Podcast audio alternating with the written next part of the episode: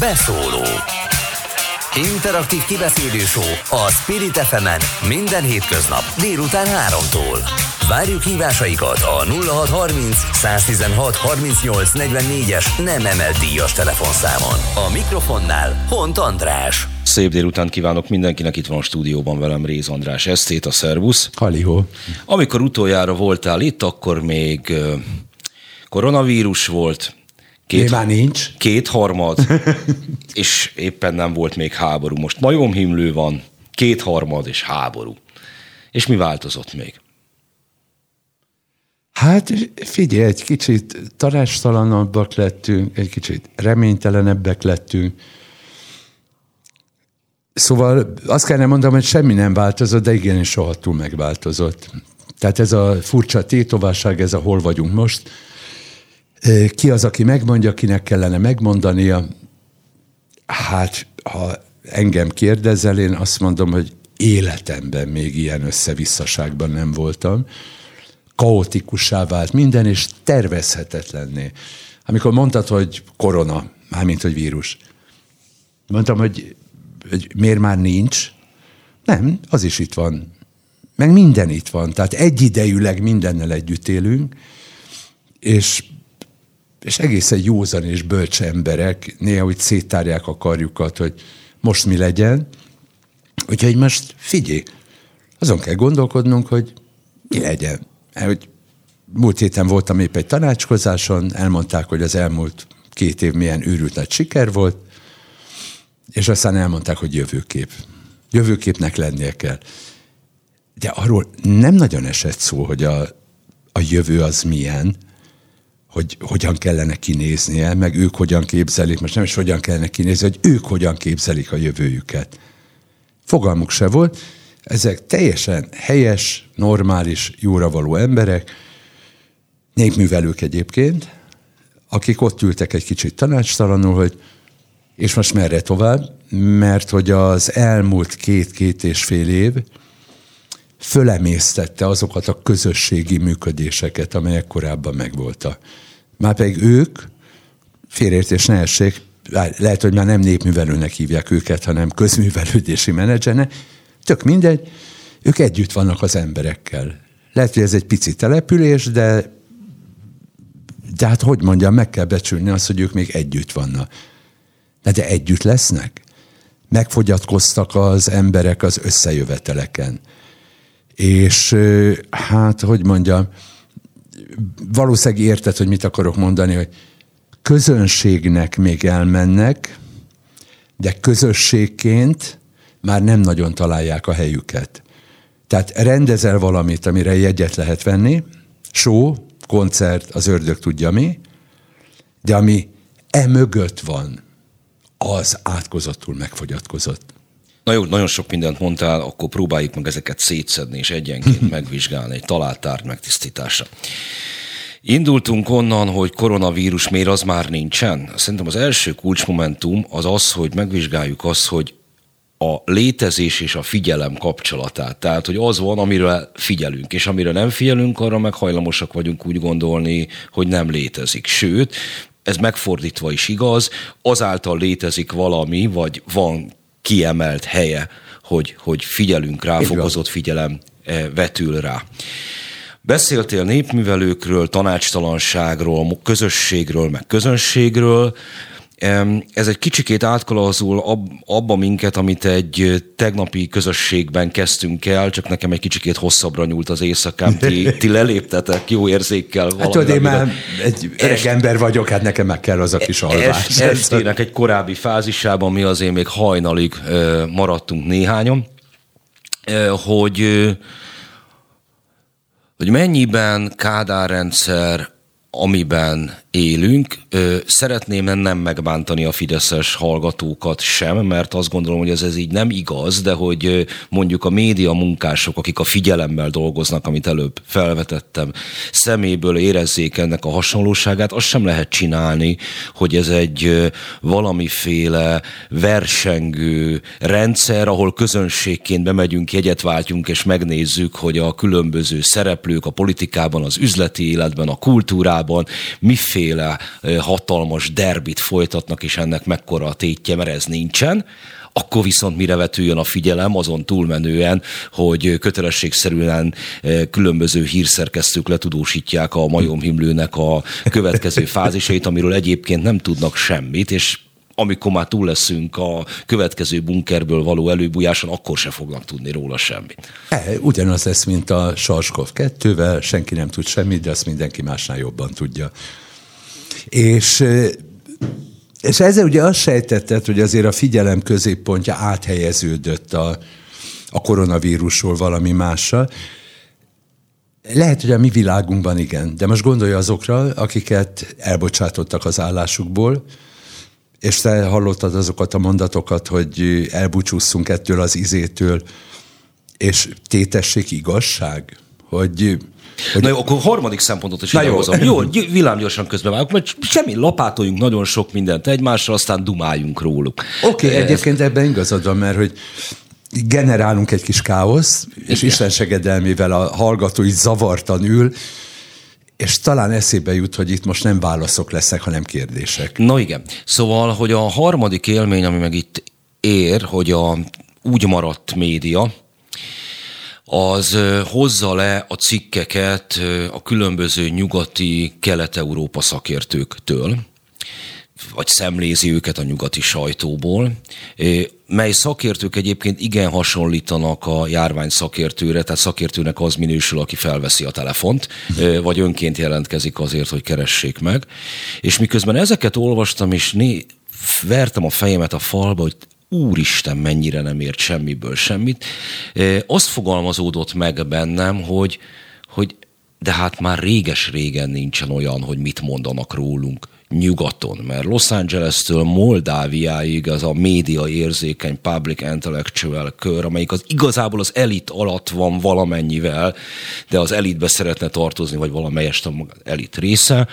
Tehát a, a közszereplést kifejtő tanszéki emberek, újságírók, olyan szaktudósok, akik elsősorban az ismeretterjesztéssel foglalkoznak, és a többi, és a többi. Ez egy kaszt most már világszerte, egymást idézik a különböző lapokban, és ami a Kádár rendszeri rutin Magyarországon, meg részben a 90-es évek, hogy nyugaton azt mondják, biztos egyébként akkor az a helyes, vagy van valamiféle olyan rend, amelynek alapján meg tudnak ítélni minket, ez nincsen mert a káosz is közös. De most, amit mondtál, az hogy mondjam, engem a hallgatókkal együtt tovább nyom bele a, a káosz óceánjába, de ezt egyáltalán nem bánom, mert a, hát hogy mondjam, most próbáljunk életben maradni, meg a fejünket a káosz árja fölött tartani, meg bánat tudja mi. Ugyanis amit mondtál, az nagyon fontos eleme annak, hogy miért vagyunk ilyen rohadtul tanácstalanok. És akkor mondod, hogy a, az elit, és kicsivel alatta ez a média elit, vagy mi az ördög. De Vi, világszárszó. Igen. Szóval, hogy, hogy akkor most mi a franc van, hogy média elit? Vagy, és újra kellene gondolnunk az egészet, hogy média elittel van-e dolgunk, vagy létrejött egy teljesen új képződmény, ahol a sajtómunkás, újságíró, közíró, bánat tudja micsoda, kezd úgy viselkedni, mint az influencer, a guru, a coach. Tehát magyarán föladta az eredeti hivatását, amelynek valami olyasmire lett volna mélyén, hogy hogy megpróbál megvilágítani a világ kevésbé látható sarkait, és akkor te, édes néző, hallgató, olvasó, ennek alapján valahogy be tudod rendezni a világodat. Na de francba az influencer, a guru, a kócs és társai nem azért teszik a dolgokat, hogy te berendezd a világodat, hanem azért, hogy függőségbe kerülj tőlük, hogy megpróbáld azt az utat követni, amelyet ők kijelölnek számodra, Magyarán elveszítettünk ilyen kapaszkodókat, és baromi kevés olyan újságíró, sajtómunkás, ez ördög ki, tudja kicsoda marad, aki Tanszéki úgy gondolja, hogy... Hmm, ja, hogy, hogy neki lenne egy ilyenfajta kötelessége, hogy ja, és most valószínűleg érte, szó nincs arról, hogy milyen a pártállása. Ez nem ide tartozó kérdés. Tehát a pártállás, ami most belakja az életünket faltól falig, huszadrendű kérdés, mert hogy az influencer coach guru, ez ördög tudja, minek nevezzem ezt az újfajta média elitet, tökéletesen mindegy, hogy milyen pártállásból teszi a dolgát, nincs olyasfajta belső kötelezettsége, hogy te, aki a kommunikáció túlvégén állsz, értsd a világot, vagy legalábbis megpróbáld az ő információi alapján berendezni. Ez nekem személyesen dráma, és sok tekintetben az előző kádárizmus sajtómunkása, hát hogy mondjam, kicsit igyekvőbb volt, mert lehet, hogy a sorok között írt meg bizonyos fontos izéket, de volt neki egy olyan izéje, valószínűleg étosznak neveznénk, hogyha most olyan bölcsészeset játszaná, hogy hát azért arra nagy hazugság ez az egész, de hát akkor azért próbáljuk vagy eldugni benne az igazságnak egy pici morzsáját. És ugye a magamfajta kiművelt emberfők megtanultak a sorok között olvasni. De mi történik akkor, amikor a sorok között nincs semmi, az van, amit elétoltak, valamiféle felszólítás, tud, hogy mi a dolgod, elmondjuk neked, hogy mi a helyes, cselekedj az szerint, egyébként meg rohagy meg. Na most ez nem egy, nem egy egyszerű világ. Na jó, akkor szerintem talán elkaptunk egy fonal véget, ami alapján fel lehet göngyölíteni a beszélgetésünk káoszát, hogy aztán egy másik káosz szőjünk belőle, eh, vagy fonjunk, hogy eh, egy kádári sajtó munkatársat mindenképpen megkülönböztetett napjaink influencer újságíró, hírszerkesztői, tanszéki adminisztrátorától az, hogy nem írhatott le bármit. Most Igen. az egésznek azért ugye bár ott van az a rákfenéje, hogy mindent leírhatsz, a legavadabb dolgokat.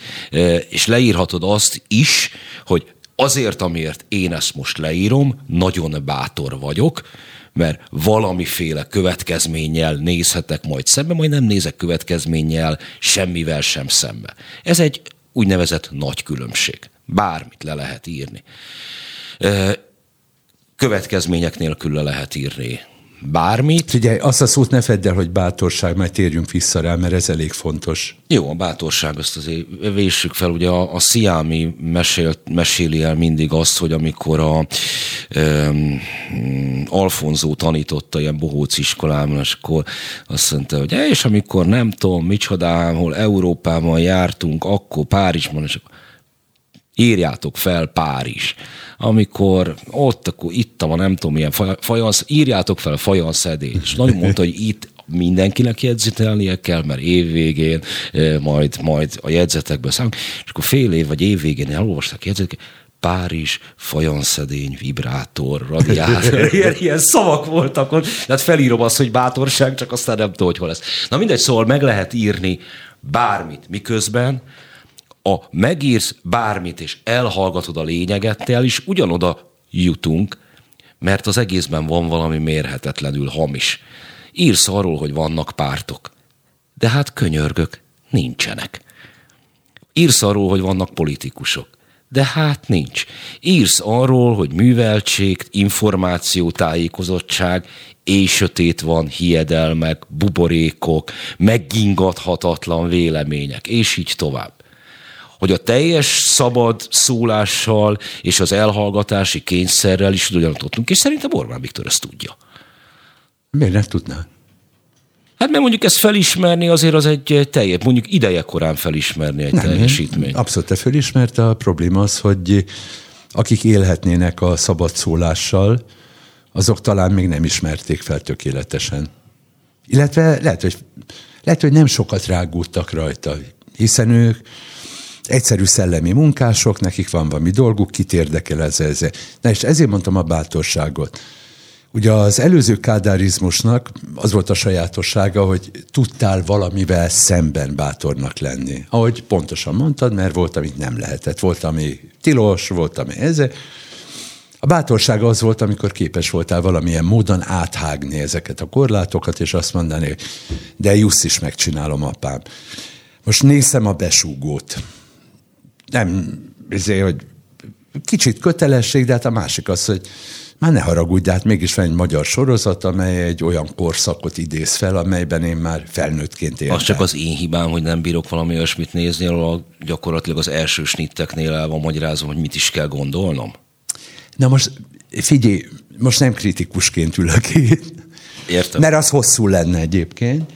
Meg írtam is róla, meg, meg tényleg hosszú lenne most az egészet kifejteni, hogy vagy most mivel is van dolgunk, hiszen egy streaming platformra készült nemzetközi, globál izével van dolgunk, és az már az én problémám, hogyha ilyen szerencsétlen nyuggerként keresem benne az emlékeimet, a valóságot, az ördög tudja micsoda, amivel a világon semmi dolgom nincs. Mindenesetre a lényeg az, hogy megnézem, és azt mondtam, hogy oké, okay, ez ilyen, majd a kritikát hosszabban megírjuk, és hirtelen beugrott, hogy az a kor, amelyet ábrázol, ugye egy pár évvel korábban készült a Megáll az idő, talán éppen 85-86-ban készült Gotár másik filmje, az Idő van,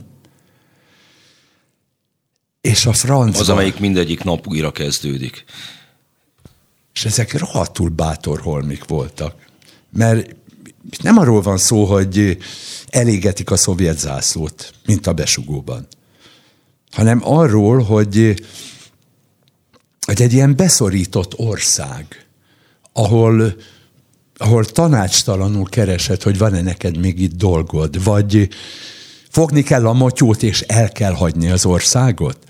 Na most ez egy állandóan visszatérő gondolat, hogy akkor itt fogunk élni, hogyha már itt tartunk, mert ugye Bereményi Géza volt a Megáll az időforgatókönyvírója, és az itt fogunk élni, meg ugye Bereményi Géza szövegeiben Cseh Tamásnál meg folyamatosan visszatér.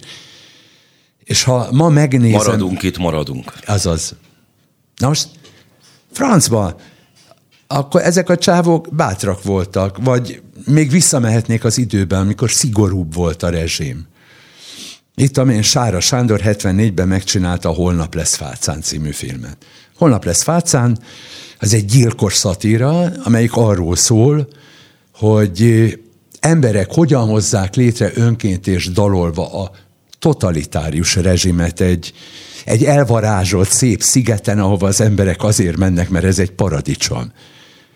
És az alatt a másfél óra alatt, hogy nézed a filmet a hátadon, ilyen kellemetlen hideg borzongások futnak végig, mert mind a mai napig rohadtul érvényes az a film, mert hiszen azt mutatja, hogy tehát valójában ilyen kis apró izékkel kezdődik, hogy de hát ennek muszáj lenni, nem? Szóval, hogy nehogy ma az legyen, hogy mindenki sprickol össze-vissza, meg mindenki akkor fürdik, amikor jól esik neki, meg mindenki oda megy, ahol jó.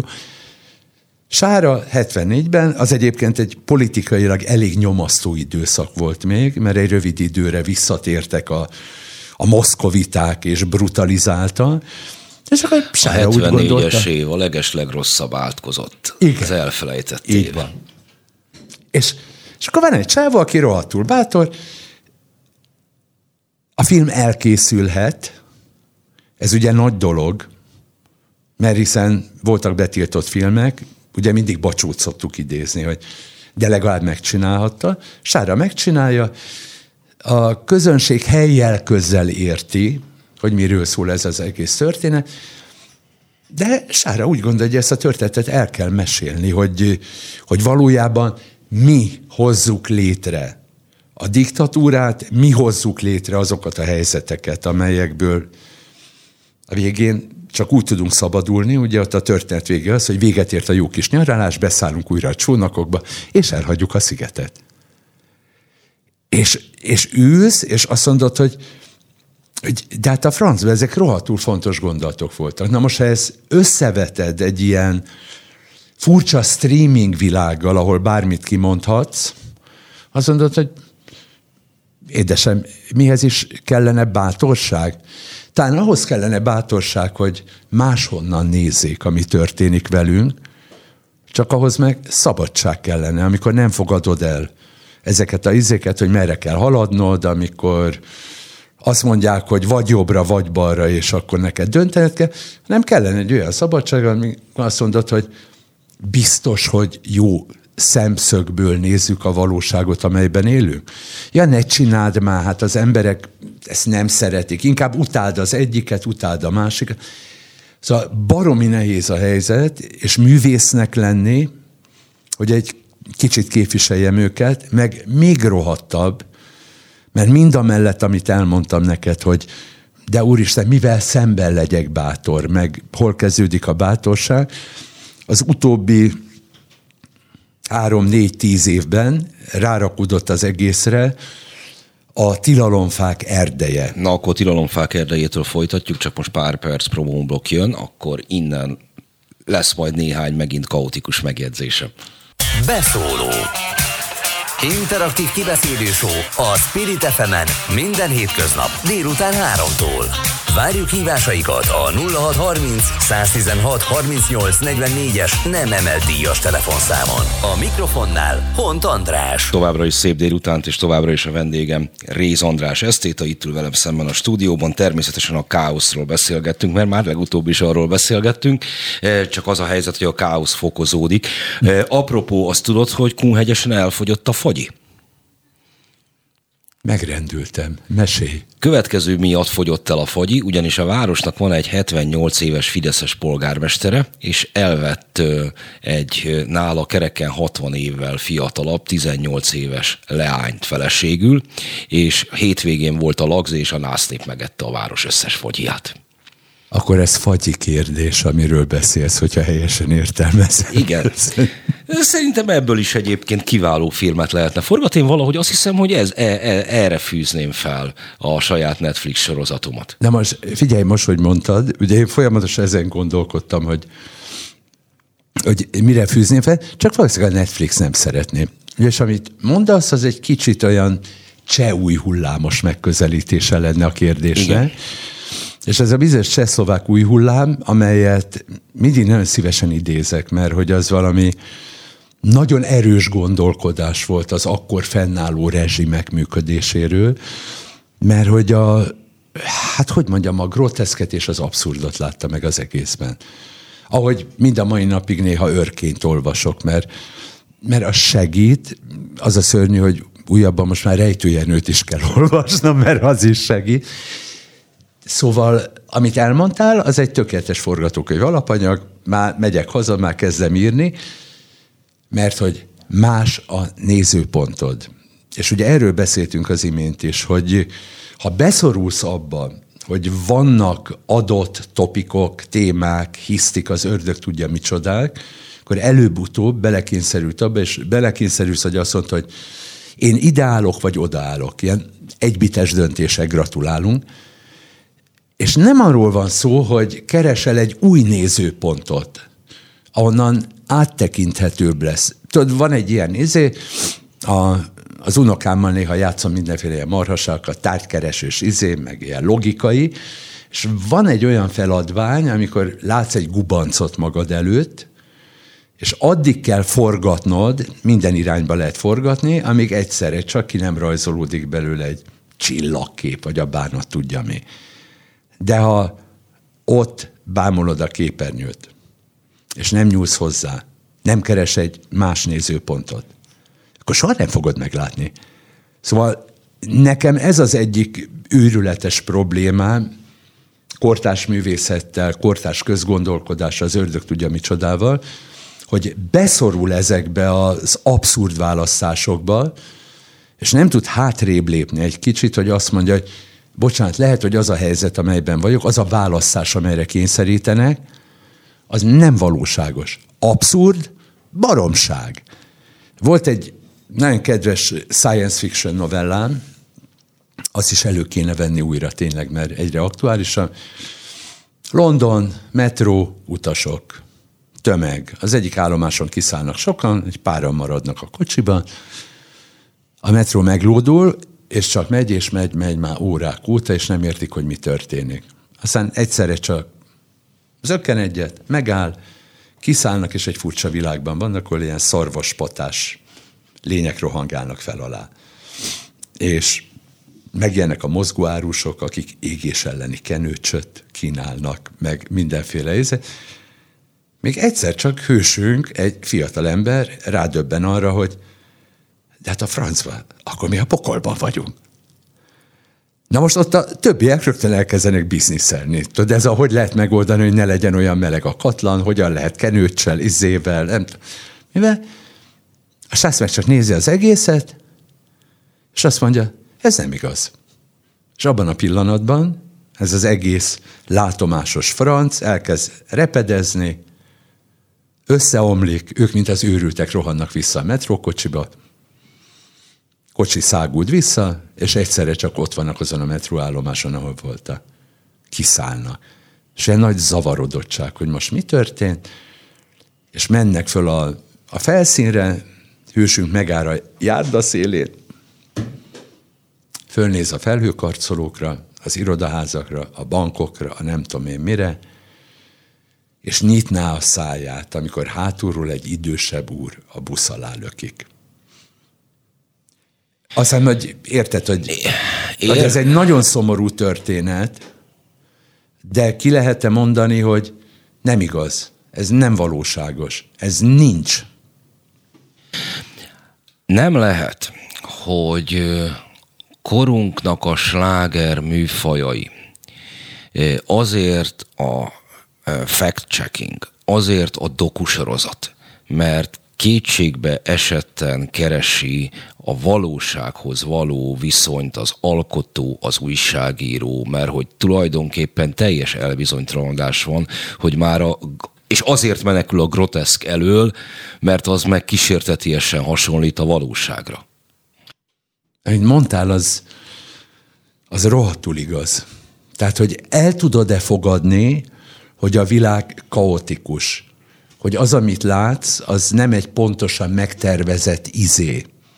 Mert hogy most ne térjünk ki külön a, a Conteó Hát, hogy egyáltalán, hogy hol élsz, mert hogy, hogy ugyan van a szigorú fejlesztő mérnököknek és a két lábbal a földön járó matematikusoknak egy olyan vélemény, na de hát kérem szépen, ez egy teljesen érthető, megtervezett, lerajzolt világ, de hát önmagában zavart, elmélyű science fiction íróknak a tollára kívánkozott volna 50-60 évvel azelőtt, hogy a mindennapi valóságunk egy részét a virtualitásban töltjük, mert egyébként ott töltjük. Figyelj, van egy baromi jó regény, hogyha valakinek otthon van a polcon, és nem olvastad, mert rosszulnak tűnt, aktuális, hát legalább 20 éve íródott, úgy hívják a szerzőt, hogy Neil Stevenson. És leírja a metaverzumot. Ott hangzik el először a szó, hogy metaverzum. Most amikor először olvastam, mondom, ez nem tegnap volt, akkor úgy olvastam az egészet, hogy hát jó, hát vannak ezek a disztópiák, a negatív jövőképek, a nem tudom micsodák. Elővettem. Miről beszélünk? Milyen disztópia? Benne vagyunk a jövőben.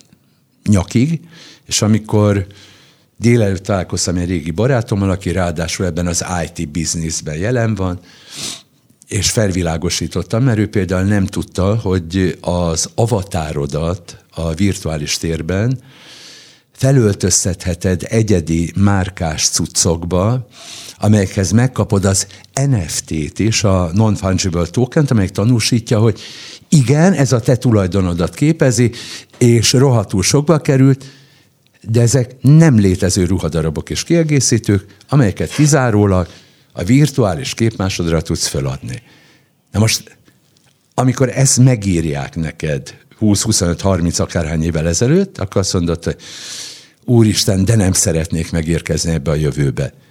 Na most ma képes vagy el röhögni rajta, de most a vicc az, hogy nem. Tehát nem érzik a, a közírók, közszereplők, hogy ez abszurd, ez groteszk, hogy ez a világ nem élhető, ezt úgy írják le, mint egy színes hírt. Miközben föl kell tenni egy kérdést. Akarsz-e élni egy olyan világban, amelyikben nem élsz? Akarsz-e élni egy olyan világban, amely nincs? Ja, hát, hát részben ez, ott élünk, igen. És mondjuk kicsikét kattant a polgártársaink szerte a világon, meg az életüknek a 90%-át bonyolítják ilyen világokban, még akkor is, ha előkelően gameraknak hívják saját magukat, de hát nyilvánvalóan dollár ezreket költenek azokra a ruhadarabokra, hát, amit a virtuális én. De ne hülyeskedj, hogyha digitáliába deportáltak bennünket, már pedig ez megtörtént, még ha nem is a, a teljes lakossággal, de hát mi ugye tudunk dolgozni ilyen izével, eszközökkel otthonról. Bezárhatod a világot, mi akkor is vagyunk. Most ez egy bonyolultabb kérdés, hogy mennyire vagyunk, de hát ha ez így van, akkor nem a legtermészetesebb dolog, hogy ülsz a home office és felöltözteted a képmásodat, amelyet egyébként deepfake-be olyanra fazonírosszál, amilyenre akartál. Felöltözteted a legdrágább egyedi Gucci cuccba, fizettél ő, ő érte olyan, hát mondja, 87 bitcoint. Na most van-e ember, aki kimeri mondani, hogy ez nem létezik, ez nincs, ez nem igaz. Egy Nincs. kicsit földhöz ragadtabb leszek most, jó? Okay. Csak ide, ide, ide fogom kalauzni, mert mindeközben jön velem szemben egy magyar hangos szemle, eh, ahol Jakab Péter nyilatkozik, és azt mondja, hogy Jakab Péter kettős pont, mondom a megoldást. De hát ez ugyanaz. Úgy, erről beszélünk. Eddig erről domáltunk, hogy egyszer csak valaki azt mondja, hogy megmondom a frankót, tudom a megoldást. Ezért... És mindeközben az egész a virtualitásban van, mert hogy ki vagy te, mi a ráhatásod, mi a szereped, ó, és, és rohadt sok pénzt költünk rád, nem is bitcoinból. És az első kérdésed a legfontosabb, ez a ki vagyok én egyáltalán? Tehát, hogy mondjam, én még egy olyan világba születtem bele, ahol az identitásom nagyobb hányada az úgy készen jött a családból. Hogy ez jó, rossz, én nem tudom neked megmondani, pontosan azért, mert ez olyan természetesen érkezett, mint a nyelv, meg a kultúra, meg az étkezési szokás. Tehát a, nem rágódtunk az identitáson, nagyjából megvolt, hogy öregem, itt van egy zsidó jogász, aki megjárta ezért Mauthausen, meg mifene, aki azért olvasott, ügyesen rajzol, hát, hogy a gyerek merre indul. Na most ezen nem nagyon kellett rágódni, mert hogy csomó dolog jött. Ott volt a könyvtára, ott volt az a szép szokás, hogy a büdös kölykét elvitte a kiállító termekbe, meg Érted meg a nagyanyám, aki elvitt néha az operaházba, mert hozzátartozik ez a polgári léthez, mert mi nem voltunk nagy polgárok, de azért egy jól neved identitás. Nem nagyon válogathattam, félreértés ne essék. Na most mi van egy olyan világban, ahol van egy minkű nagy identitás pláza, bemegy, és azt mondja, fú, a francba, öcsém, ezt most mind össze kéne válogatni mondja már meg valaki, hogy ki vagyok, mert akkor könnyebb. És mindeközben en, mindezeknek alján azért ott van valami abból még, ami én vagyok, tehát hogyha megpróbálok valami teljesen mást vásárolni a boltban, akkor rosszul fogom magamat érezni, vagy teljesen De az más... nem baj, ha rosszul érzed magad, mert erre vannak orvosságaink, vannak segítők, vannak pszichók, vannak izé, úgy kell, hogy rosszul is érez magad, mert ezzel működteted a gépezetet. Furdal a lelkismeret, kétségeid vannak, naponta így megállsz a tükör előtt, az, egyáltalán tessék mondani, jó az, hogy én ilyen vagyok, amilyen vagyok, meg ez, ez, ez éne vagyok esetleg, vagy mégse. Szóval ennek az egész izének, amiben benne vagyunk, ez egy lényeges eleme, hogy ne érezz jól magad. Ez, tudom, hogy így elsőre durvá hangzik, de ha jól érzed magad, akkor nem vagy jó akkor, fogyasztó. Akkor nem lehet, nem lehet kiadni nem tudom hány lakossági pszichológia könyvet, hogy hogyan érezzük magunkat jól, egészségesen és sikeresen. Persze. Hát minden sarkon van egy tanácsadó, az, az ördögbe is. Kétségtel, hogy a másik az inkább biztosítást akar neked eladni, a harmadik az ledes fénysort, a negyedik meg használtatót, de ott pörgünk ebben az egészben, és egyre kilátástalanabbul ki vagyunk szolgáltatva ezeknek a, hát hogy mondja, identitás csinálóknak, mert amikor belesodornak ebbe az egészbe, hogy te egy elcseszett ember vagy, a, a szorongásaid, a görcseid, a fóbiáid, a függőségeid, az, az indulataid, az érzelmeid, te egy beteg állat vagy, akkor szép csöndesen elkezded úgy hinni, hogy veled van a baj ebben a világban, hol van az a nézőpont, amely megfordítja az egészet. És egyszer csak látod, hogy mi baj lenne veled? Olyan vagy, amilyen. Emberből vagy. Ennek az összes gyarlóságával, erényével együtt. Mi van akkor, hogyha onnan nézed, ahol a rábeszélők megpróbálnak valamit eladni neked a nap minden rohadék percében. És akkor egyszer csak kihúzod magad, és azt mondod, álljunk meg egy pillanatra, ember. Lehet, hogy nem én vagyok a legalja ennek a világnak? Kizár dolog. Jó, a, menjünk oda-vissza, amit az előző fél óra végén beszélgettünk, bár nyilvánvalóan ugyanaz boncolgatjuk más, más oldalról. Hogy van az az általam nem szeretett összevetés, amely a fennálló rendet a, a Kádár rendszerrel veti folyamatosan össze, ahhoz hasonlítja, kvázi megfelelteti neki. Túl sok különbséget tudok felsorolni ahhoz, hogy a, hogy a, az azonosság már ne is álljon, de mindegy is. Amiről beszéltünk mondjuk Kádár rendszer kapcsán, a sorok között olvasás, vagy művészetben, a Sárának a Holnap lesz Fácán filmét említetted. Valahol annyiban egyértelmű helyzet, hogy aki szereti, és aki nem szereti, annak is ott van a rend. Aki szerint az a fennálló rendetlenség, ami itt van, amit ezek itt összedobáltak nekünk a rosszul jágított neon csarnokokkal és a csöpögő tejjel, ahhoz képest is van valahol távol, talán nem is annyira távol, de a határon túl valami rend, a normalitás. Ez azért mindenképpen adott valami fogódzót mindennek. Az írásnak, a művészetnek, a, a gondolkodásnak, elemzésnek.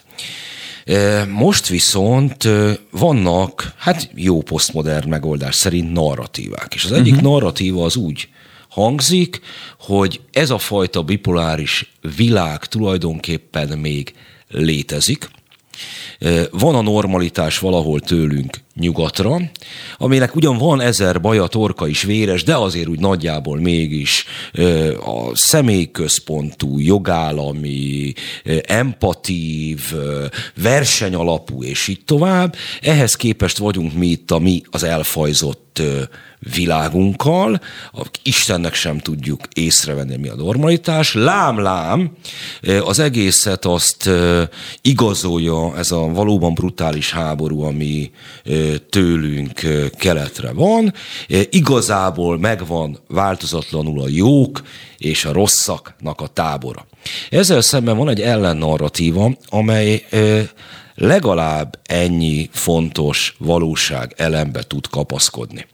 Azt mondja, hogy van egy ilyen identitását vesztett világ, igazából akik kapaszkodnak az identitásokban, azok lázadnak a mostani világ ellen, létrehozzák a maguk rendjeit, és tulajdonképpen ők biztosítanak igazi szabadságot, hiszen amit mondjuk említettél, hogy mondjuk mihez kell bátorság, vagy milyen Netflix ötletből nem lesz soha sorozat, vagy mi az, amit egyszerűen nem illik előhozni.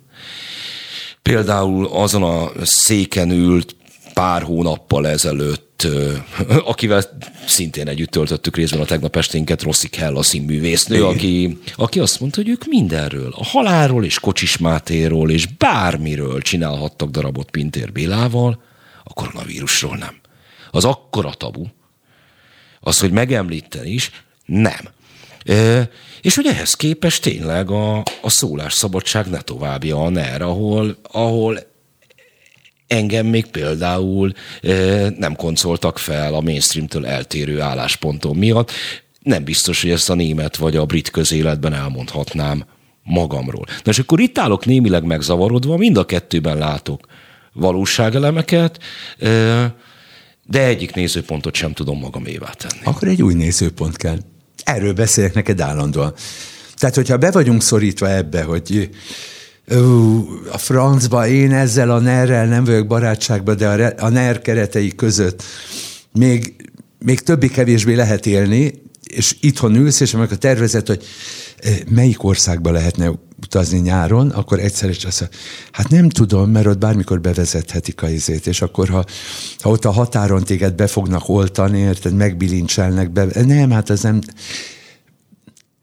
Na most akkor te egy NER szimpatizáns vagy, hogyha elfogadod ezeket a nézőpontokat. Igen, már mert csak a NER esetében erre térünk vissza, azért tényleg van egy ilyen ö, ö, józan józan földhöz ragadtsága azt mondja, hogy mindent értünk emberek, persze, nagyon fontos, hogy, hogy, hogy hihetetlenül együttérzőnek, gondoskodónak és felvilágosodnak, de mi emberek nem így élünk.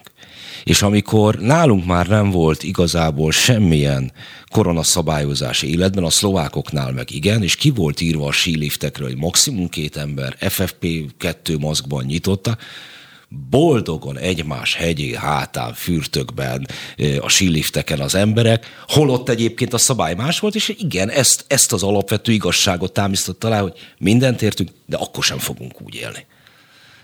Hát ők bátrak voltak, tudod, ez, tehát visszatérünk a bátorság kérdéséhez, de én valójában azt szerettem volna ezzel elmondani, hogy ha itt van valamilyen véleményed a dologról, mindenkinek van egyébként, akkor egy rohadék billogot ütnek forró vassal a homlokodra, és elképzelhetetlennek tűnik, és ez nem csak Magyarországra igaz félreértés ne essék. Tehát most egy ilyen furcsa módon kifordult világról beszélünk, ahol bármit jelentesz ki, bármiképpen vélekedsz valamilyen dologról, ezzel automatikusan elhelyezted magad valamilyen osztályban, dobozban, fájlban, mappában, a bánat tudja miben. Na most így viszont képtelenség tovább elemezni a kérdést.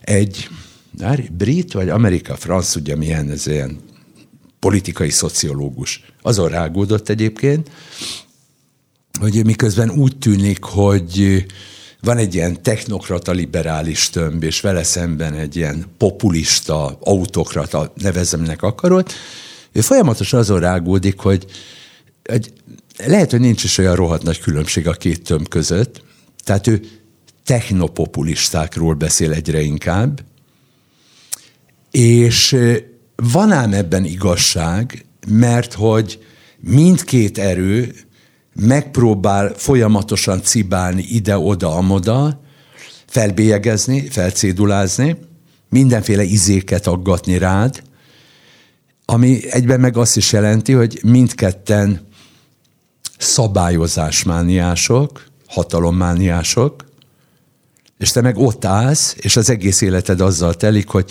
kimondhatsz egy mondatot, vajon nem fogják-e átírni a melledre írt szöveget innen kezdve. Na most figyelj, az, ami történt velünk az elmúlt két-két és fél évben, az nagyjából ilyesmikről szólt, és ha alaposan belegondolsz, akkor ez volt a technopopulizmus totális győzelme.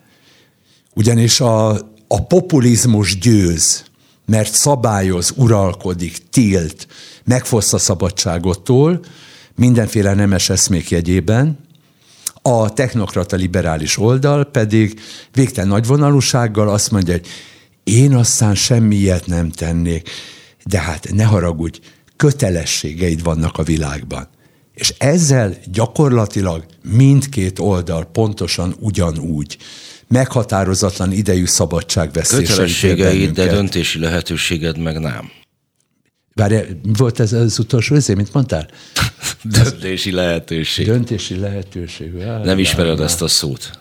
Hát igen, ez valami érdekes, erről majd beszélgessünk. Ez a szabad akarattal függ össze valahogy. Pláne. Nem mondj már ilyeneket, az hát most szórakozol velem, tehát emberek vannak. Hát egyáltalán maga a szabad szó is, attól tartok, hogy fenntartással kezelendő.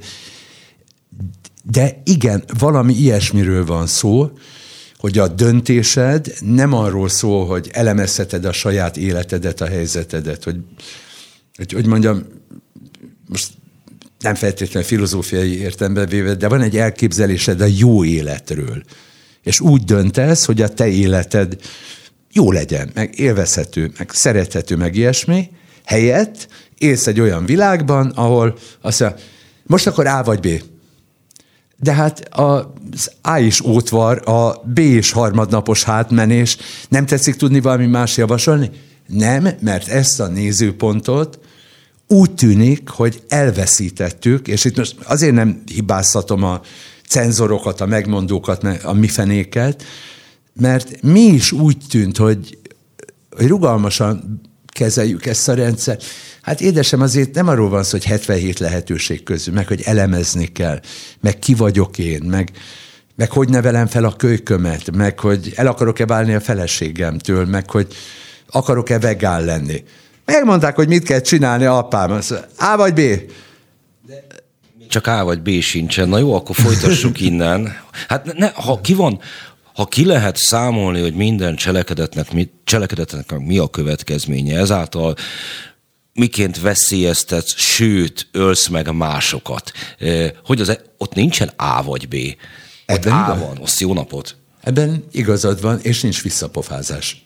Így van. Na akkor viszont mi még majd azért a visszapofázásnál e, maradjunk. A következő órában is Réz András lesz itt a vendégem, és jót fogunk változatlanul dumálni. Beszóló Interaktív kibeszélő a Spirit fm minden hétköznap délután 3-tól. Várjuk hívásaikat a 0630 116 38 44-es nem emelt díjas telefonszámon. A mikrofonnál Hont András. Továbbra is drámaian szép délutánt kívánok mindenkinek, Réz András esztétával fecsegünk itt mindenféléről, káosz és virtualitás és narratívák kerültek szóba, illetve az, hogy új nézőpont kéne, hogyha az ember semmelyik narratívával nem elégszik meg, vagy narratíva által kínált nézőponttal. Mondok egy konkrétumot, ami ilyen nagyon egyértelműnek tűnik. És bizonyos szempontból az is. A háború, amely itt dúl szomszédunkban, Ukrajnában, az számomra nem kérdés, hogy mindenféle nemzetközi jogot, emberséget áthágó módon Oroszország hadjáratot indított Ukrajna ellen. Oroszország agresszor. Ebben azt hiszem, hogy túl nagy vita még a diplomáciában sincsen, a nemzetközi sajtóban sehol.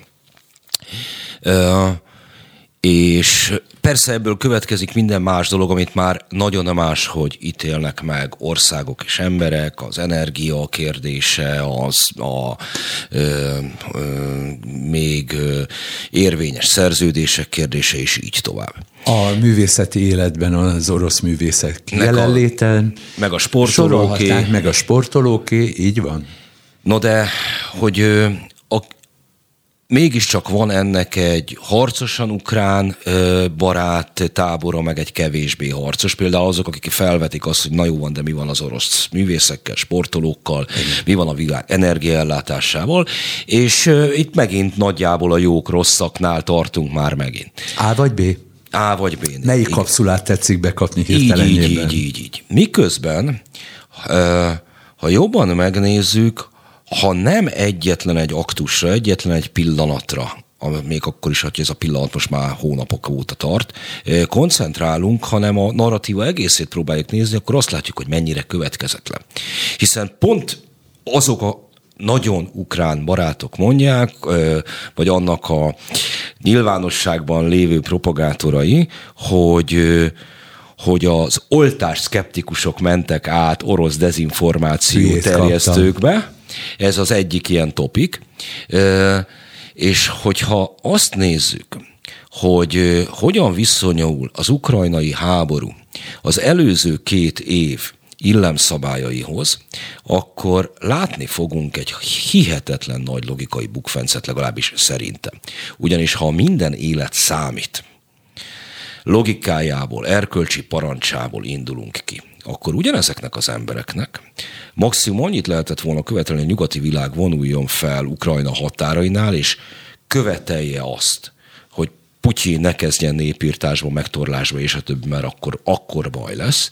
De egyébként pedig azt kéne követelniük ezeknek az embereknek, hogy egy darab fegyvert se szállítsanak Ukrajnának, és Oroszország minél gyorsabban rohanja le Ukrajnát, hiszen így lehet minél több ember életet megmenteni. Nem?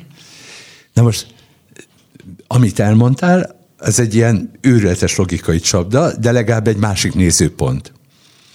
Na most a helyzet azért pokoli, szemák neki elmélkedni róla, hogy én orosz szakos voltam, és nem, áll, nem állítom neked, hogy mit tudom nem, én. Nem, én... tudtam, hogy rossz szakos voltál. Hmm? Nem, mindenkivel esik ilyen baleset. Én hát néha... figyelj, én meg ráadásul úgy bírtam is a dolgot, meg néha még ha erőt veszek magamon, még tudok oroszul olvasni, bár kétségtel, hogy többnyire ilyenkor a Mester és Margaritát veszem elő. Na, szóval a, félre a lírával. Nekem a helyzet elég bonyolult ahhoz, hogy ne tudjak sem át, se bét mondani. Szóval se piros kapszula, se kék. Illetve egy dolog volt nagyon fontos az elején, tudom, hogy ez, ez már egy kicsit megkésve, hogy 2014-ben ugye elfoglalta Oroszország a krímet. Elég nagy csönd volt. Nem tudom, mennyire emlékszel vissza rá. Ez egy hogy nem emlékeznék. gyorsan lepergő hírnek minősült. A következő hét eszendőben hogyan tért vissza ez a téma, meg egyáltalán az orosz-ukrán viszony? Mit olvastál róla? Hát miután nekem feladatom, tehát én időről időre olvastam, meg voltam is ebben a szezonban. Egyébként pont amikor a, a Krím elfoglalása volt, meg ugye a, a, a, a Donetsk és Luhansk megyéknek a bizonyos részeinek elcsatolása, vagy nem is, még csak nem is elcsatolása, hanem, hanem önálló ilyen bábállamok létrehozása, mini, mini bábállamok létrehozása. Na most azért vagy zavarba, mert ugye mondod Donetsk, Luhansk, az elmúlt hét évben ott folyamatosak voltak a konfliktusok. Na most az a világ, amelyik most ilyen baromi lelkes, küldi a fegyvert, megoldásokat javasol, mifele, elnézést nem volt tudomásuk arról, hogy ez ott büdösödik? A kutya se vette észre hét éven át, hogy itt egy olyan konfliktus érlelődik, amelybe hát talán érdemes lenne egy pár gondolattal, ötlettel beszállni? Nem, még akkor sem. Ugye múltkor valaki mondta, hogy hát mégis mit kellett volna csinálni, de ne tőlem kérdez, mert én nem vagyok egy nagy hatalom, de azt hogy például az amerikai Egyesült Államok elnökének a fia, hát ott mindenféle üzleti érdekeltségekkel bírt Ukrajnában, és könnyen elképzelhető, hogy talán ismerte is a helyzetet, tehát lehetett volna elmélkedni azon, hogy a folyamatosan felízó Donetszki, Luhanszki lövöldözések, emberhalálok mifené, hát szóval, hogy kellene egy megoldás erre az egészre. Az igaz, egy világon semmi nem történt, és egyszerre csak ott vagyunk egy olyan világban, ahol a gigantikus világszervezetek súlyosan elítélik, kikérik maguknak, fölháborodnak, a az impotenciájukról természetesen nem kell mondani semmit, eddig is azok voltak, csak léteztek olyan megállapodások, meg úri becsület szó, meg mifene, amiért ezeknek az akárkiknek nem kell közbelépni, de könyörgöm, akkor szembesülnek valamivel, amikor háborúvá fajul? Nem kezelhető a világ többé? Válasz, köszönjük szépen, az üzlet rendben ment. Eddig, miért kellett volna nekünk egyetlen rohadt lépést tenni, miért kellett volna erről tárgyalni, amikor minden működött, kösz. Most viszont átfordul az egész megint valamibe, ami tökéletesen torz, mert megpróbáljuk jó emberkedéssel, gesztusokkal, szimbolikus izékkel, bejelenteni, hogy mi nem szeretjük ezt a háborút, amitől természetesen nem ér véget. Na de hát hogy maradjunk ennél a példánál a háborúnál és a szimbólumoknál, amiről te beszélsz. A hétvégén volt Kámban valamiféle fantasy filmes összejövetel. Neked nem tudom, valószínűleg a te életedben, tevékenységedben Kánnak van valami kiemelt szerepe. Én, én valószínűleg rosszul lennék tőle, ha meghívnának Kámba. Figyelj, soha nem jártam ott, úgyhogy nem fenyegetett ez Igen. a lehetőség. de hogy ott egy hölgy félmeztelenül berohant a vörös szőnyegre, stop raping, vagy valamilyen felirattal, hogy vessenek véget az erőszakra. És hogy erre gondolkodtam, miközben igen, ez is van. Tehát, hogy mindeközben, miközben zajlik a háború, ráadásul ukrán nőket erőszakolnak meg, vélhetően orosz katonák, nőkkel szemben erőszak zajlik. De mi történik? Egy nyugati ember megzavar egy nyugati rendezvény, Igen annak az ügynek az életében, egy érdekében, amelyel a teljes nyugati világ egyébként egyetért. így van. Tüntetett a rendszer mellett. Hát igen, erről van Nem szó. is tudom, hogy minek neveze. Na most a helyzet azért érdekes, mert nem is tudom, nem, akkor mi nem beszéltünk arról, hogy Chris Rock felpofozása hogyan is történt. Léteztek ilyen furcsa bejáratott intézmények, jók, rosszak, ezen most ságódhatunk, de hogy milyen, volt egy szertartás rendje annak, hogy ilyen, vannak ilyen filmünnepek, színházi ünnepek, izé ünnepek, mi fenék. Will Smith egy nem túl sikeres forgatókönyv alapján felpofozza Chris Rockot, és ebben a minutumban az Oscarra nominált filmek eltűnnek a gigantikus sötétségben. Már nem tudjuk megmondani, melyik nyerte, nem tudjuk megmondani, hogy ki kapta a legjobb izédíját, tehát kit érdekelnek a filmek. Kámban egy szimbolikus gesztus, ledarálja, ugye Kánnak azért elég magas a presszízse, félreértéslenség, még akkor is, hogyha az elmúlt évek során durván erodálódott, mert a, a politikai meggondolások, meg a, meg a mindenféle jó emberkedések, meg ízék ráülte. Na de francba. Ennek azért volt egy szertartás rendje, és azt mondtad, hogy ha Nemes Lászlót Kamban elismerik, azért, azért az egy nagy dolog. Milyen Nemes Lászlót? Milyen sav? Van egy vörös szőnyeg, rajta egy félmesszele nő, aki tüntet a nyugati világ mellett, és, és, és figyelj, most akkor minek kéne történnie? Igen, de egyébként hozzáteszem, tehát a tartalmilag még lehet is igaza. A, nekem ezek a, az egymásba csúszások, ezek a melansok azok, amelyek emészhetetlenek, tehát hogyha egyetért a, a rendszerrel, amelyben él, akkor meg ne tüntessen. Akkor De menjen jó, el hivatalnoknak. Azért elnézést, azért erre magyar példát is tudnánk hozni, amikor heves és népes tüntetés zajlik a fennálló rezsim mellett. Így van, a, így nem van. is értjük igazán, hogy mi végre. De így van, de várja, lehet, hogy egyébként ennyiben abszolút megelőzte a korát, és a, az Orbán e, e, egészen korszakos influencer zseni, mert hogy ugyebár ő is a békemenettel igazából nem rendszer melletti tüntetést ö, ö, celebrál, hanem azt mondja, hogy ez a lázadás Brüsszel, meg a fennálló kozmopolita rendel szemben. Na most figyelj, keressünk egy másik nézőpontot. Tudom, hogy már hülyére veszek ez, hogy másik nézőpont, másik nézőpont, és Hát jó, hát De egyébként nem ő... akarlak hülyére venni, csak állandóan ezzel töröm az agyat, hogy akkor, amikor ez ilyen tökéletes, abszurd és tébolyszerű, mindazon megmondó emberek, akik véresen komolyan veszik, tehát magyarán nem humoreszket írnak róla, hanem dörgedelmes izét. Na, én szoktam humoreszket is. Helyes. Helyes.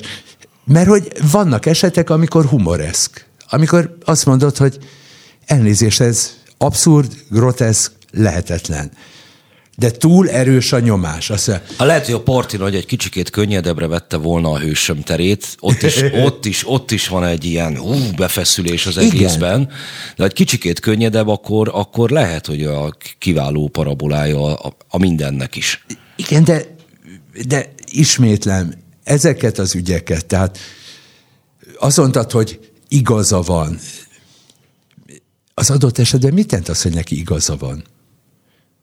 és egyáltalán túl gyakran mondjuk azt, hogy, hogy igaza van, és sokkal kevesebbet beszélünk arról, hogy a dolognak van-e értelme, haszna, merre mutat, mit mozdít előre.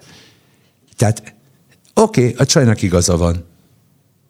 Fedetlen kebellel azt mondja, hogy ne erőszakolják meg az ukrán nőket.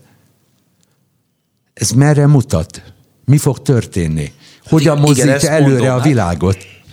Hát e- erre mondom azt, hogy ezek ilyen, ilyen rendszer, igen, vagy te mondtad azt, hogy rendszer melletti tüntetés, hogy valami olyasmi, amiben konszenzus van, a nyugati világban egy nyugati ember megzavar egy nyugati rendezvény, kész, pont, Igen. pipa, ez körülbelül az, mint egy profilkép. De, de figyelj, ugyanúgy állunk, ha nagyon akarod, a, a klímakrízis kérdéseivel. Egy ilyen folyamatos demonstrációban vagyunk, a szimbolikus cselekvések elképesztő sora, és egyre durvább. Na, na, na, na, na, na, na, na, na, na, na, Ez azért na. nem szimbolikus, hogyha én ezt tudtam volna 10x évesen, lett volna ennyi eszem, hogy hogy vagyok erkölcsileg ráadásul még magasabb rendű is, hogyha nem megyek iskolába, és én ezt nem lógásnak hívtam volna. Szerintem nem, Greta Thunberg esetén is, hogy van egy... Jó, de figyelj, a dolog azért sátálni, mert most például kialakul egy sajátos igazság, amelyik arról szól, hogy ne élj úgy, mint eddig. És ebben a pillanatban úgy érzed, megint ott tartunk, hogy felelősítettek valamiért, és te zavartan állsz a tükör előtt, hogy ki vagyok én, egy bűnöző, egy elkövető, egy szemétláda? Miattam halnak ki a ritka fajok, és miattam emelkedik az óceán vízszintje, és olvadnak le a, az arktikus zóna jégtáblái? Én vagyok az a dög, aki evett, fűtött, rántott hús volt vasárnap az asztalán, aki kimosta a ruháját. Egy szemétláda vagyok, tessék ítéletet hirdetni róla, és azonnal végre is hajtani. Na most elnézést, keresünk egy másik nézőpontot itt is. Mit is követtünk el? Mi döntöttünk úgy, hogy az eldobható cuccok világában élünk? Hogy egy online világban minden olcsón, azonnal elérhető, és ezért mi sem tartozunk érte felelősséggel. Mi felelünk azért, hogy elvették tőlünk a, ugye ezt most úgy hívják, a javítás jogát, hogy a nyakadba sószak egy csomó mindent, ami a szemétbe kerül, amikor az első problémád lesz vele. Volt pofánk ilyen disznónak lenni? A mi súlyos bűnünk az, hogy éltünk a magas árkedmezménnyel a fapados repülőjáratokon, amikor, hát ugye még volt az életemnek olyan szakasza, amikor a repülés ez egy drága mulatság volt, és hát úgy gyűjteni kellett rá, meg készülni rá, szóval az egy ilyen furcsa És tört. rá lehetett gyújtani. Hát még az is ráadásul, de most gondolj bele, akkor akkor én tettem tönkre a világot, mert azt mondták, hogy most 16.800 forintért elutazhatok, mit tudom én hova, és én azt mondtam, hogy okéság, én tettem tönkre a világot, mert beültem az autóba, mondjuk ennek hamarosan vége, mert Budapesten úgyis betétják az autókat, és legfeljebb az Akvinkumi hídon száguldozhatnak 30 km per órás sebességgel. Ja, az még nincs meg, bocs, de, de majd meg lett. Szóval mi a franc van? Tehát hogyan sodródhatunk bele abba, hogy a világállapota valószínűleg messze nem ideális. De a tükör előtt állva, most nekem naponta felelősségre kell vonnom magam a múltban elkövetett bűneimért. Én tehetek róla? Mert valószínűleg ez az áldozati eh, szerep kell, vagy a felmutathatóság. Lássuk be, arról írni egy tanulmányt, hogy a, a 15. század végének higiénés viszonyai nem lehettek kielégítőek, és az akkori embereknek a mosdási szokásai azok a mostani mérce szerint nem érik el a kívánt szintet, szóval ez egy kit érdekel. Ha azt mondod, hogy Mátyás király büdös volt, ezt érti mindenki. Ez, ez így jelenik meg. Jó, de amiről beszélsz, az az ugye visszavezetett egy ilyen elég, elég disznó dologra, ugye, mert korábban valami olyasmiről beszéltél, teljes joggal egyébként, hogy, hogy szabad választás, hogy dönthetünk-e. Ha nem dönthetsz, akkor nincs felelősséged. Félreértés ne essék. Nem te hoztad a döntést. És az sem biztos, hogy ha csak A és B választásod van, akkor ezek közül bármelyik is helyes döntés. Na most miután nem te döntöttél, felelősségre vonhatnak-e a döntésedért. Ez tökéletesen abszurd. Ma minden rohadék napunkat így éljük, hogy a pofádba tolják, hogy a te bűnöd, te tehetsz róla, görcsöljé már ember, szedd össze magad, szaladj a termosztáthoz, mert különben rohadtul nagy baj lesz. Ja, de hogy most egy ilyen nagyon távoli ellenpólus mondja, ezen jó ízűen lehet beszélgetni, hogy hogyan fogunk fázni, hogyan fogunk izzadni, hogy miért nem esszük meg vasárnap a rántott húst, de, és most jön a távoli példa, az utóbbi napokban hányszor beszélgettek arról nyilvánosan, hogy mi lesz azokkal a gyerekekkel, fiatalokkal, akiktől két évet elvettek, akik az iskolába nem járhattak, és ennek megfelelően Hát, hogy mondjam, és itt nem feltétlenül a tudásról beszélünk, hanem azokról az emberi viszonyokról, amelyek közösségi élményekről, szocializációról, megszerezhető most, hétköznapi tapasztalatokról. Bedobtam ki ezt a gondolatot, mert itt lehet arról beszélni, hogy a, a, az általános képzés korhatára hol legyen.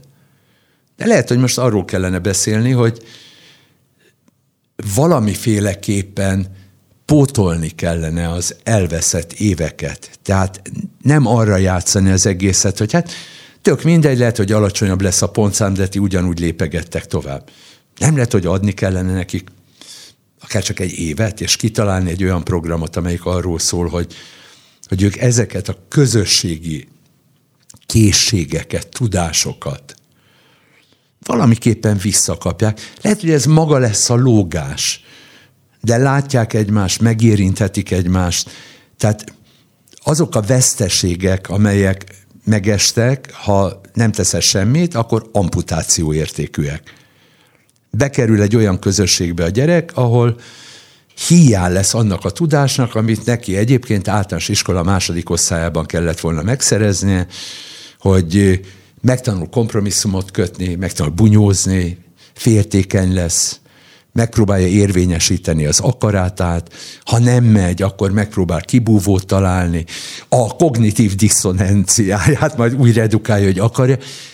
Na most Bocs, akkor ezt elfogadtuk? Ez nem azért van szerinted, és erre most nem azt válaszolj, hanem akkor lesz pár percet töprengeni rajta, és a fennmaradó időnkben akkor majd beszéljünk arról, hogy ez nem valamiféle reakció egy követ, előző időszak összes produktumára. Szóval nem arról van szó, hogy azért, mert most minden áron felelősöket akarunk keresni, nem megoldásokat. És azért akarunk felelősöket keresni, mert personalizálni akarunk, szükségünk van azokra a dolgokra, amelyekről évtizedekről azt gondoltuk, hogy nincsen rá szükség, hősiesség, történet, és így tovább. Na, akkor erről, erről Jó. beszélünk majd pár szót még, mindjárt jövünk vissza pár perc promóblokk. Beszóló Interaktív kibeszélő show a Spirit fm minden hétköznap délután 3-tól. Várjuk hívásaikat a 0630 116 38 44-es nem emelt díjas telefonszámon. A mikrofonnál Hont András. Továbbra is szép délutánt kívánok mindannyiuknak, és velem szemben itt ül Réz András Esztéta, és beszélgettünk mindenféléről itt az elmúlt másfél órában. És körülbelül ott akart ott hagytuk abban, és azt akartam veled folytatni, hogy miközben itt a, a lelki ismeretünket ébrezgetik, és felelőssé tesznek téged, és rosszul kell magadat érezned, és körülbelül ebben élünk, akkor az volt az utolsó kérdés, hogy nem arról van szó, hogy azért, mert korunk az felelősöket keres, és nem megoldásokat. És erre mondtam azt, hogy, hogy ez egy kicsikét ellenhatása a korábbi időszaknak, amikor uh-huh. is a háborút követően az akkor kialakult filozófia, a, a különböző művészeti ágak, a, a, gazdaság működése, maga az mind-mind egy ilyen megoldásközpontú volt, előbb racionális, aztán majd ezekkel a finom technikákkal, a, az ész instrumentalizálása helyett a, az ilyen posztmodern technikákkal operáló. Valami, de mindenképpen az, hogy a hősiesség, a történet, a, a, ez, ez nem számított, és ehhez képest most hősökre van szükségünk, áldozathozatalra van szükségünk, ugye évtizedekig az volt, hogy ne legyen több áldozat, volt Így elég. Áldozatra van szükségünk, és a, az elmúlt éveknek már érintettük ezt a sorozat kultuszt. Ennek az elmúlt éveknek a két vezető műfaja lenne, az egyik ez a doku, sorozatok, feldolgozások. Tehát a valóságkeresések. Így van, igen. tehát a Csernobiltól a, a, a Rillington Place tánig. Másfelől pedig pont az ellenkezője a varázsmesék. Igen, a fantázia világ. No, hát akkor téged, mint esztétát meginterjúvollak ezzel kapcsolatban, mert miközben hát, beszélgettünk valahogy nekem ez, ez, ez bukkant fel. Te ez egy tök izgalmas kérdés, mert milyen eszételjen vagyok, nem mindegy, mert én az inkább egy ilyen földhöz ragadt lélek vagyok. De a téma, amelyet felvetettél, az azért barom érdekes, mert hogy mondjam, amit mondtál, igen, szóval, hogy, hogy a racionális korból, vagy a racionalitás korából hogyan kezdünk kilépni. Hogy teljesen kiléptünk, ezt én nem tudom neked megmondani, de már eléggé eltávolodtunk ettől a kortól. És amit látsz, az nekem is egy ilyen létező két fő irány. Ugye az egyik az, hogy hol a valóság mostanában.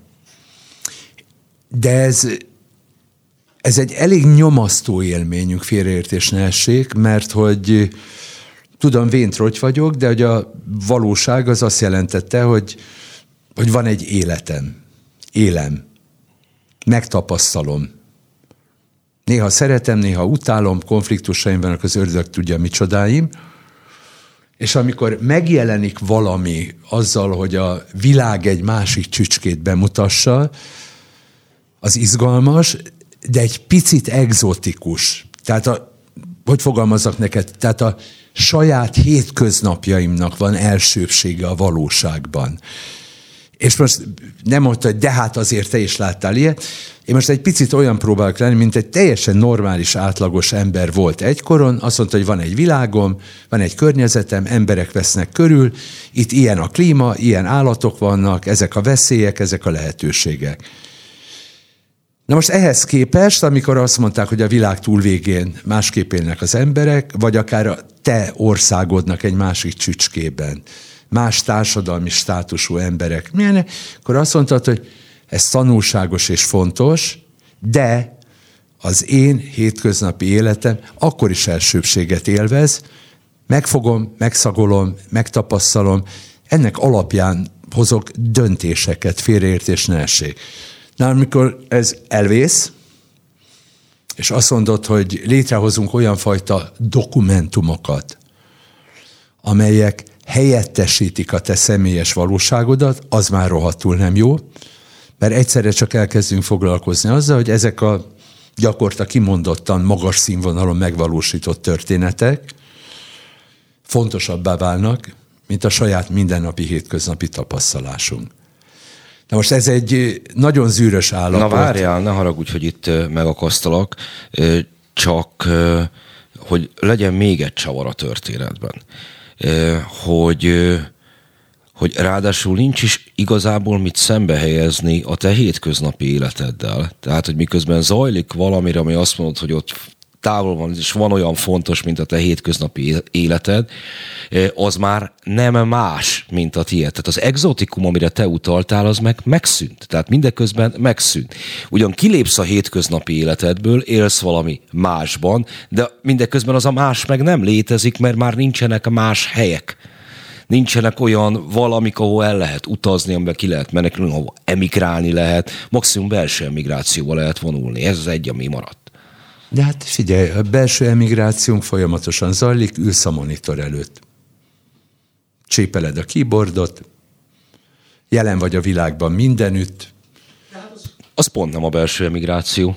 Dehogy nem. Hát Mert az... hogy a külső világot zárójelbe teheted, ha neked olyan az életed, olyan a munkád, akkor bátran azt mondod, a 2020-as első lezárások tájékán régi barát kifogásolta, mert nyilvánosan azt mondtam, hogy amikor moziba megyek, én a nézőkre is jegyet veszek. Tehát ez nem arról szól, hogy a tartalom, hanem az egy esemény, meg szertartás, meg minden ilyen hülyeség, és akkor visszaírt, és mondta, hogy ne, ne szórakozz a tartalom számít. Én most például a Metropolitan Opera legjobb előadásait nézem, a legtökösebb világszárok, visszaírtam. Milyen ruhában? Nem értette. Mondom, hogy hát akkor fölvetted a szép ruhádat, meg izé, meg úgy készültél, azt mondja, hát most hülyéskedsz velem?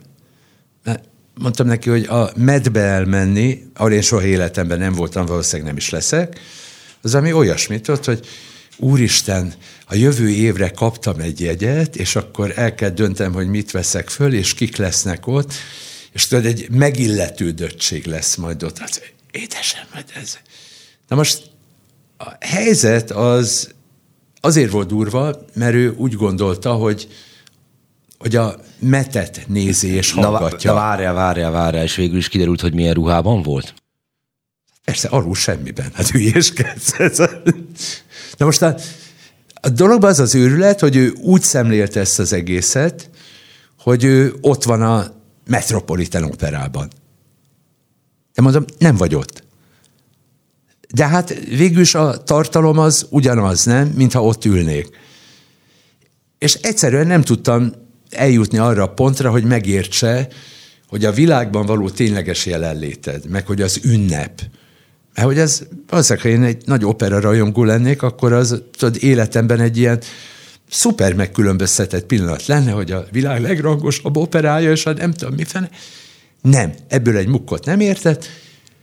Ő talán egy picivel fiatalabb csak nálam, és akkor megértettem valamit, hogy ez a bizonyos emigráció megtörtént, ő digitáliába emigrált, és lehet, hogy az elkövetkező években a, az élete ott fog zajlani. Tudod, majd megjön az, az Easy Rider futár, lerakja a kaját, majd online megrendeli az új alsó nadrágot, hiszen nadrágra úgyse lesz szüksége a következő évtizedekben. De, szóval valami ilyesmi történt, és az a bizonyos létező hétköznap, ami az én fogalmaim szerint az életem minőségét határozza meg. Tehát, hogy hogyan élek, ugye ma hétfő van akkor, hogy hogyan vált ez kedre, és hogy hogyan intézem a dolgokat, ez egyre kevésbé lényeges, és amikor azt mondtad, hogy a mindenféle dokumentumok, meg a valóság izé, és egyre otthonosabban közlekedünk abban a világban, amelyik nem a miénk, nem megtapasztalható. Egy kicsikét vitatkoznom kell azért veled. És nem is azzal, amit elmondtál, hogy amikor valaki online megnézi a, a Metnek valamelyik előadását, és természetesen alsónadrágban vagy bugyiban ücsörög, és, és nem érti a kérdésedet, amelyik arra vonatkozik, hogy kicsípte magát erre a nemes alkalomra, hanem hogy, hogy a hétköznapi életben megint csak egy visszahatása van ennek. Tehát amióta úgymond szabadabban élünk, és egyre több nyugati társadalom is ez. Egy ilyen nagyon dacos, és szerintem igen tudatosuló ellenszegülés van a korábbi két évvel. Tehát, hogy nem tudunk úgy élni, hogy például nincsenek alkalmaink. Nincsenek olyan alkalmak, amelyikre az ember felöltözik, amikor találkozik másokkal. Itt, ami számomra mi aggasztó, vagy érdekes, tulajdonképpen nem döntöttem el magam, hogy szimplán érdekes és megjegyezni való, vagy aggasztó is, hogy ebből a dacból, ebből az ellenszegülésből, ebből a, abból az igényből, hogy mondjuk már azt ki, hogy az egy abnormális létezési állapot volt, amikor online próbáltunk mindent megoldani, ebből mennyire nem érzékel semmit az a public intellectual réteg, amivel kezdtük ezt a beszélgetést lassan két órája. Tehát akik írják a lapokat, a tanulmányokat, a PhD dolgozatokat és a többieket, hogy van egy népi lázadás világszerte, na ezt még egyszer nem. És van, és érzem, és ehhez képest ez valahogy nem reprezentálódik Te a nyilvánosságban. Baromi nehéz ügy. Ebben neked tök igazad van, mert hogy a hétköznapi emberek nem feltétlenül influencerek, megmondó kócsok és guruk. Ők úgy alapvetően inkább élni szeretnének. Viszont van egy őrületes dilemma ebben az egészben, mert amit mondasz, ez abszolút helytálló, és ugyanakkor mindenkinek a gyomrában van egy nagyon kemény göb, amelyik olykor begörcsöl most akkor vége van? Ugyanis az a világ, amely, hogy mondjam, jó, nem a Covid-dal kezdődött. Tehát ez a folyamat már korábban beindult. De az elmúlt két-két és fél év hihetetlenül felpörgette. Na most amíg sikerül fenntartani a Covid pánikot és össze-vissza hazudozni újabb világjárványokat, addig az a felszabadító pillanat nem következik el, amikor az emberek azt mondják, hogy visszakaptuk az életet, mert tudom, rémes, amit mondok, és lehet, hogy rosszul látom. egyszerűen ki kellene mondani, hogy vége van. Azoknak a döntéshozóknak, akik az intézkedéseket meghozzák, és mind a mai napig ezt részben, egészben, töredékesen, torzítva, fölmelegítve ott tartják. Ki kellene mondani, hogy vége van. Ezt szerintem azért nem fog bekövetkezni, amiért nem lett ez politikai téma sem világszerte. Mi erről beszélgettünk hosszan, össze is veszünk egymással Igen. a, a Szili László által roppant Ez... bájosan hontiánusoknak nevezett körben. E, és én ezen gondolkodtam, hogy, hogy hogy amikor jönnek a választások, történik egy olyan intézkedés sorozat, ami 7,5 milliárd embert érint, akkor ez miért nem vezető topik a politika színpadán? És akkor rájöttem arra, hogy azért, mert nincsenek olyan politikusok, akik ezt politikai témává emelnék. Mert azért nincsenek ilyen politikusok, mert nincsenek politikusok. Ez a sokadik háború utáni generáció választásokban tud gondolkodni, jó ember mércében, címlapokban, közösségi médiás streamekben és a többiben, tehát influencer életet él, és akik valóságos politikusok még, tehát tudják úgy, hogy van akkor is politika, amikor például nincsen választás. Ezzel nyugati politikus ezzel, mondasz? ezzel nem tud mit ezzel kezdeni. Rágódtam, hogy milyen nagy zavar, hogy az egyik választás után készülsz a következő, és közben... Igen. De most az a helyzet, hogy Kaczynski vagy Orbán, azok, azoknak meg nem volt érdekük, hogy politikát csináljanak ebből. Azok ugyebár elfolytani akarták, mert hatalmi szerepben voltak, Merkel is részben, aki még ebbe a sorba tartozik, aki úgy olyan világban nőtt fel, hogy politika volt, de választás nem. Az összes többieknek ez egy ilyen folyamatos bajnokok ligája a politika ma nyugaton. És hogy azért, mert ezt a kérdést nem lehetett politikai témává tenni, mert igazából nem volt olyan politikus. Mert ez már kívül áll a politikán. Mert megszokták azt, hogy a politika, meg kicsik vagyunk, gyerekek vagyunk, eh, nagyon szűk döntési lehetőségünk van, az annyi, hogy fél százalékos GDP csökkenés vagy emelkedés, és hogy a mit tudom én milyen új beruházás, de azt is úgy is a, a, a Big Tech gyártja le nekünk. Nincs igazi politika. Ez a ner egyébként meg hozzáteszem, még folyamatosan tágítani akarja a politikai e, cselekvési teret, vissza akarja ugye szerezni a szuverenitását az országnak, ami valójában a, még csak nem is a kormányt jelenti, hanem a kormányfőt. E, viszont vezéreszméje. Igen, de most te ezekről a jóra való vagy gazember népekről beszélsz. Én meg a hozzám hasonló rohadtul egyszerű hétköznapi emberekről, akiknek a rohadtul egyszerű hétköznapi embernél nekem is folyamatosan a, a fülbevalós fejet szokott bekúszni a képbe. Tényleg. Jó, de hát figyelj, azért a tarfejemmel minden egy teljesen normális hétköznapi ember vagyok, és valószínűleg van még néhány, aki úgy gondolja, hogy most akkor megpróbálok nem hétköznapi módon fogalmazni, hogy, hogy szükség lenne egy katartikus gesztusra ahhoz, hogy folytatni tudjuk az életünket.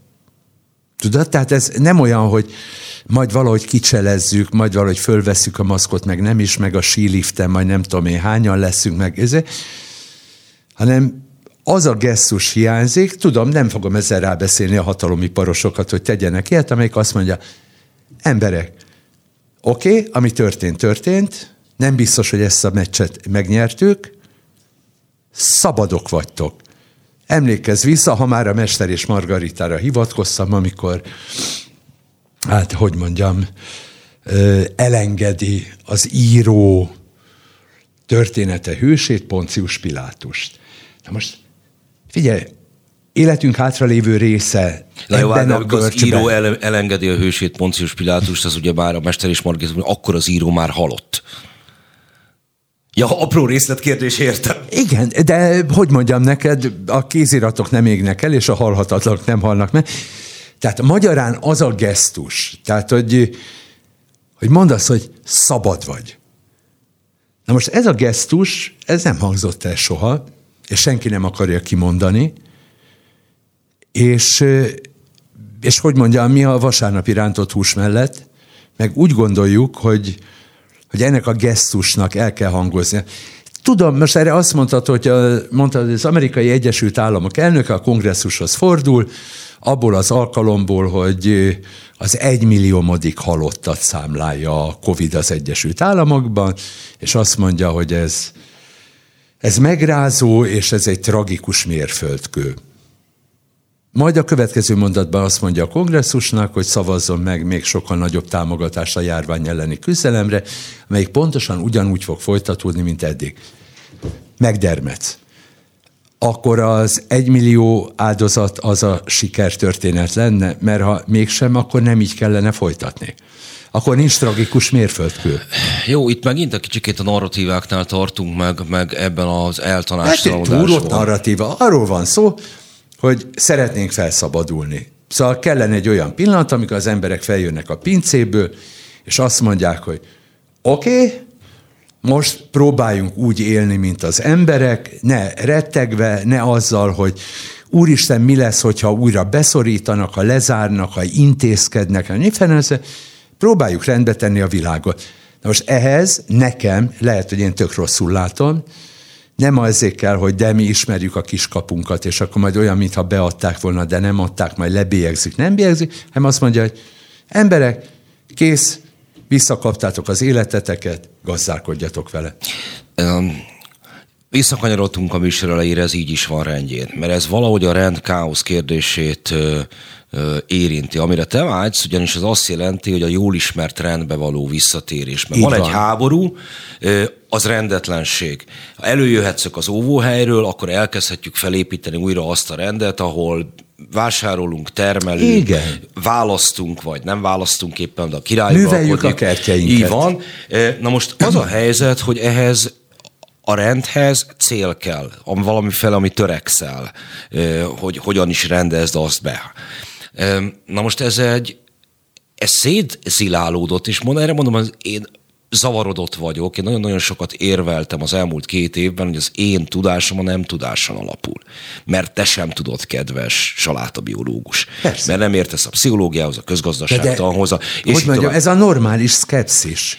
Így az van. önmagunkkal szembeni kétkedés joga, hogy nehogy azt higgyük már, hogy mindent tudunk. Igen, de itt a klímakrízist említetted például a szép hosszú beszélgetésünkben, ott, ott mondtak valamit az emberiségnek, mint egyértelmű cél. Ha más nem, akkor legalább a fosszilis energiahordozóknak a, az eltüntetése, mert hát az ugyebár a, az üvegházhatást növeli, kész pont fel fog forni a föld.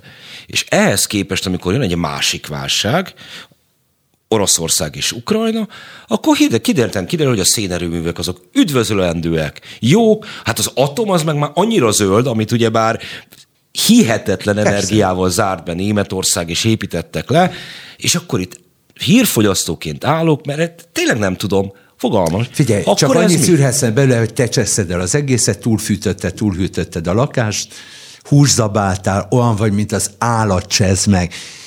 Miattad halnak ki a, ezek a püngülök. De jó, de legalább, legalább tudjam, hogy most azért halnak ki miattam, mert atom van a konnektoromnak a túlvégén, vagy szén?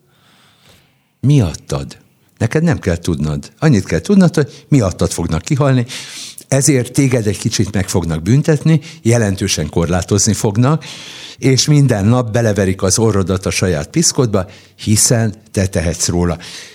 Szóval egy kicsit dühös vagyok ilyenkor, tudod, a tehetetlenség dühe, amikor azt mondod, Hát akkor mégis atomerőmű a megoldás? Hát lehet, hogy atomerőmű. A szénbányákat újra nyitjuk. Hát valahogy most úgy alakultak a dolgok.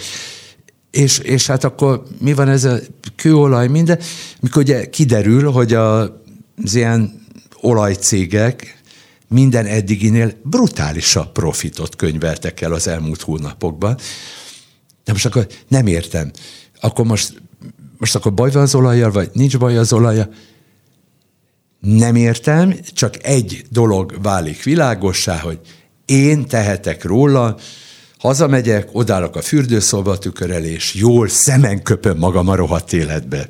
Na, akkor legyen ez a végszó, mert ennél úgysem tudunk frappánsabbat.